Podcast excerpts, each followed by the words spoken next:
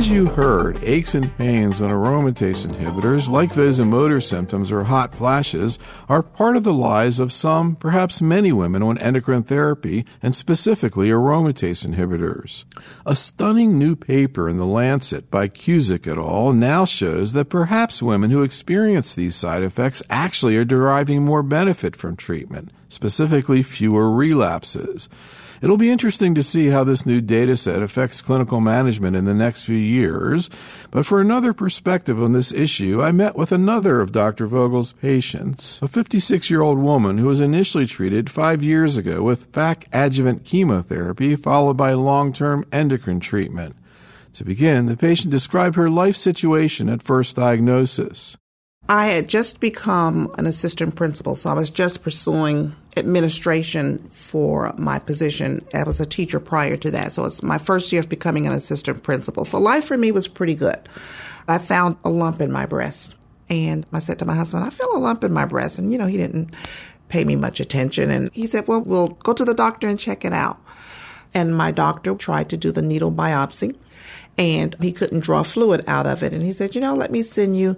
To a surgeon. So I did the biopsy, and a couple of days after that, the doctor called me back for the results of the test. And I can remember it's like you have that out of body kind of experience because my mind was processing it, but you know, it was hard for me to believe because he said, yes, you have a invasive ductal carcinoma. You know, the very, very technical kind of word. I was like, did he just say I had breast cancer? You know, because after that, I don't remember. Can you talk about what your experience was with the chemotherapy? Well, chemotherapy is frightening for anyone. First of all, you don't know what to expect. And the nurses and all of the techs were very compassionate and they made it easier. So, based on the input that you got, what were you expecting from chemotherapy and what was it actually like? Well, you know, I've seen movies and I've known people who's been on. I had a coworker once who was on chemotherapy, and she talked about being sick all the time and the vomiting, the sickness. So I was pretty afraid to do it. In addition, and you know, I knew I was going to lose my hair, but I was more afraid of the sickness and the side effects because what I was told chemotherapy does, it kills all your fast growing cells, the fastest growing cells, and then your body rejuvenates and grows new cells. But in the process, that some of your good cells might be damaged. So it was the unknown, like anything else. You're kind of reserved about the unknown. What was the experience actually like? I never got sick during chemotherapy, not once. And so you didn't feel sick? Were you able to work? Or did you want to work? I didn't want to work. I thought that if I had to get better, that I needed to take some time for myself. So I took the semester off from work. And what did you feel like during the time that you were getting chemotherapy and what were you doing? with my personal life? Yeah, you weren't working, so what were some of the things you were doing? Well, funny you should ask. Just before I started chemotherapy, my mother and father were about to celebrate their 50th wedding anniversary. And I had promised my dad and my mom that we would have this big 50th wedding anniversary party for them. And just before I started my chemotherapy, I told my mom, I'm going to be taking some time off from work. And she said to me, Well, you're still going to have the party for us, aren't you? And I can recall looking at her as I'm going through cancer and you want me to plan a party? But it was the best thing for me. And that's what I did. You still were on chemo when the party occurred? I think I had just finished up. How was it? It was a wonderful, it was the best thing we've done for my parents. Especially my father died a couple of years afterwards. And it's still the, the most exciting thing that's happened to my mom. She still talks about it. So I was glad I was able to do that. Let's talk a little bit about the hormone therapies that you've had. What was the tamoxifen like? The only side effect from the tamoxifen that I can remember was a discharge. It gave me like a pasty discharge that I really did not like, but you know, I kind of dealt with that. Were you having menstrual periods at that time? Not after I started chemotherapy. I did up until the time I started chemotherapy. So you were having regular menstrual periods, you started the chemotherapy, and the period stopped. Yeah, and I started with hot flashes. How can I forget that? Were they pretty disturbing? Yes. So how long did you take the tamoxifen? Five years. And what was that five years like taking the tamoxifen? It didn't interrupt my life other than, as I said, the discharge. I was able to function. I never had any pain or any other side effects that interrupted my life. So I was able to take the medication. So you took the tamoxifen for five years, and then at that point you stopped it and you started taking the Femara or Letrozole. What was that like? I did not like it at all. As a matter of fact, I took myself off of it.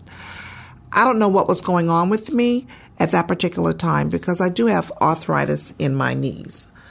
But it was to the point where I had poor quality of life. I woke up one day and my legs were just aching, the bones, the knees, everywhere. And I could barely walk. And so I said, you know, something's not right. It might be the medication. So I stopped the medication. I did not take it anymore. And then I had to wait for my next appointment. When I went to Dr. Vogel, I said, I got off the Femara. Too many things were going on with my body. I couldn't tell what was going on. I wasn't having a good quality of life. And I got better. But then after my girlfriend was ill and I went to Dr. Vogel, he said, if you don't get on the Femara, maybe we need to try something else. Let's try the Arimidex. And if that doesn't work, then maybe we can go back to the tamoxifen. So I've been on Arimidex now for probably two years. Now, have you had any problems on the anastrozole, the Arimidex? No, Nothing none whatsoever. Hmm. Nothing. Any problems? No discharge because I thought it would be similar to the tamoxifen. I haven't noticed anything. How has this whole experience affected you as a person and the way you see yourself? Well, just by my personality, I was not going to let cancer stop me from living my life. As long as I had an ounce of oxygen flowing in, I was going to live. So when I took the five months off for myself, I said, This is time for me to get better. And at the time, the first thing you think about when you get cancer is that my life is over. And I had that moment. It's like, oh, I'm not going to see my children grow up. I'm going to miss my son graduating from college and my daughter's graduating. And my daughter's still in school. And, you know, I'm not going to be there for them. My personality was, I'm going to fight. So even though I took off, I was in a principal internship. I called and asked if I could stay in because I was going to drop out. It meant that I had to do meetings once a month and I had to do projects so that I can stay in the internship. And nobody was going to say to me, no, you're breast cancer, but you can't stay in the internship. So I told them I wanted to stay in. Even though I was on leave from work, I wanted to come in the evenings and do whatever projects. It was only like once a month that we had a mandatory meeting, and whatever I needed to do, I can do it at home. They said, sure. So after my treatments were all over, except for the hormone therapy that I was doing, I went back to work. I finished my internship. I finished and got a job with everyone else because by the end of the school year, I got a, my principalship. We bought a new home. My kids went on to college, and my life went on. What's your experience been like along the way with nurses? I have a sister who was an RN prior to becoming an attorney. So I have a lot of knowledge of what it takes to be a good nurse, and it's not an easy profession. Different people are different when they're sick, and when you're a nurse, you have to meet the needs of all of those people. How about the nurses in the oncology office that you were dealing with, Dr. Vogel's office? Again, what did you see that you liked and maybe that you didn't like? Well, the personalization. At first, he was in Aventura. I knew all of the nurses, and Roger was the guy who would draw my blood every time I was there. And when you're going through chemotherapy, you go on a more regular basis because I did the chemotherapy right out of his office. So they knew me, and they were very, as I said, compassionate and they would talk and they would talk to my husband, you know, so made him feel comfortable. My husband went with me to every one of my treatments at Dr. Vogel's office. So, how did this experience affect your relationship with your husband? Going through cancer. I tell people all the time if you're ever sick, my husband is the best person in the world to have. He's very nurturing like that.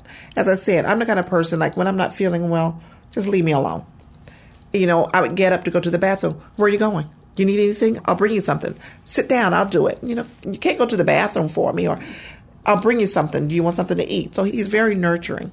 My husband's really good at that. Did you find you got closer? During that time? Mm-hmm. Oh, yeah, absolutely. Because he was there. And that's the way my husband is. So he wanted to go to all of my appointments with me, and he was there. and we spent a lot of time together. How about your relationship with your children? How did they deal with this?